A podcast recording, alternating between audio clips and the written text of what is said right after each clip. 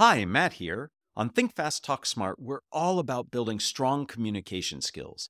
Building this strength requires that we're informed about what's going on in the world today. That's why I want to share a podcast I think you'll really enjoy. Make Me Smart, a podcast from Marketplace, makes it so easy to stay in the know. With short daily episodes about the latest in business, tech, and the economy, hosts Kai Ryssdal and Kimberly Adams untangle the headlines and help today make sense. Listen to Make Me Smart wherever you get your podcasts. How would you feel if you received a love letter addressed to whom it may concern? Confused? Distracted? Disconnected? Well, this is how your audience will likely feel if you craft communication that isn't tailored to their needs. I'm Matt Abrahams, and I teach strategic communication at Stanford Graduate School of Business.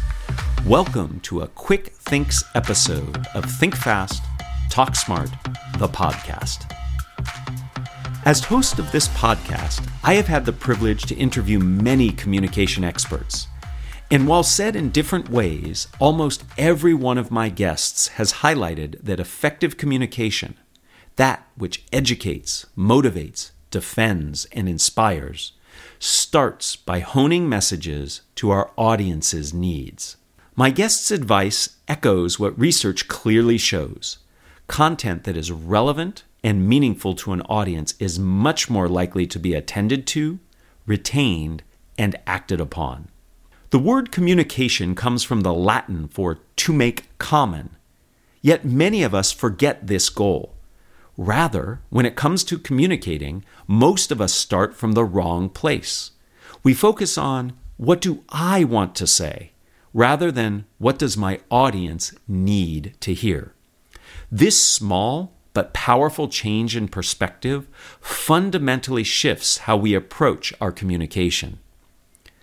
I am reminded of a great story I heard in the book Made to Stick by Dan and Chip Heath they recount a story from the 1980s in Texas.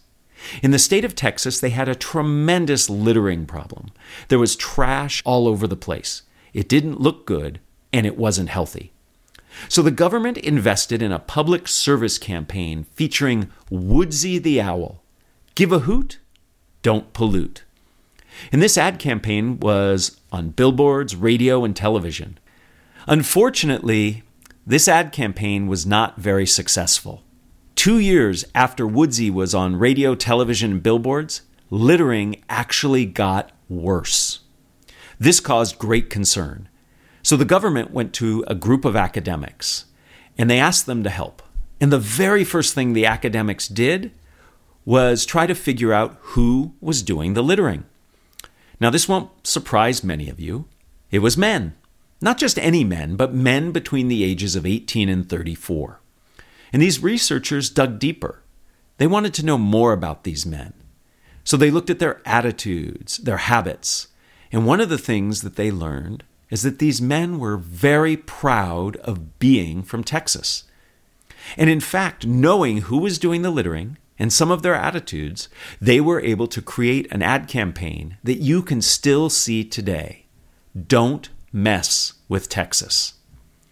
This was a wildly successful ad campaign. In fact, it reduced littering a lot. And it was based simply on understanding your audience. It's a play on words. Don't mess, meaning don't make a mess, but also don't mess, I take great pride. So, understanding your audience's needs can help you craft communication that really motivates and changes behavior. But in order to know what your audience needs, you have to ask several questions. What are they expecting to hear? What history or background does my audience have with my topic?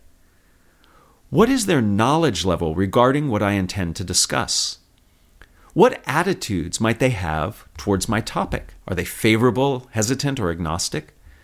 What areas of concern or resistance might they hold? And finally, what inspires or motivates them? With answers to these questions, we can better understand where to start, the depth we need to cover, and how to handle skepticism and hesitation. For example, if your audience has a history of familiarity with your topic, you can often hit the ground running. Otherwise, starting with some storytelling or positioning might be important for you and for them.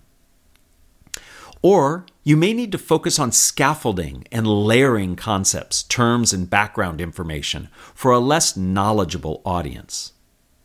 Finally, if you're confronting a reluctant or resistant audience, you might be well served to start with questions rather than declarations.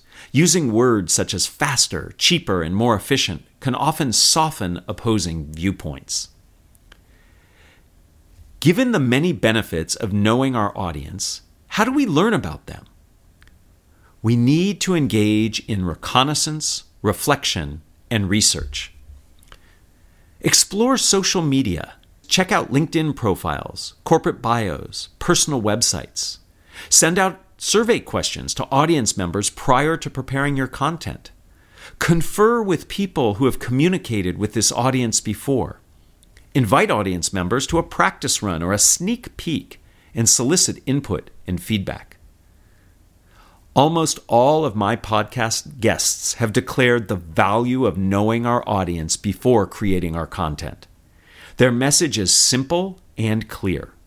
By taking the time to learn about our audience and their needs, we can better craft and hone our messages for them and therefore be more useful, engaging, and successful.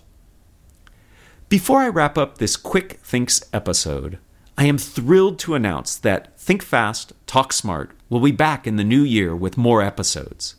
We will likely have some changes to our format and release frequency, but we will remain focused on bringing you valuable insights that you can apply to your communication. Thank you for tuning in to Think Fast, Talk Smart a production of the Stanford Graduate School of Business. To learn more, go to gsb.stanford.edu. Please download other episodes wherever you find your podcasts.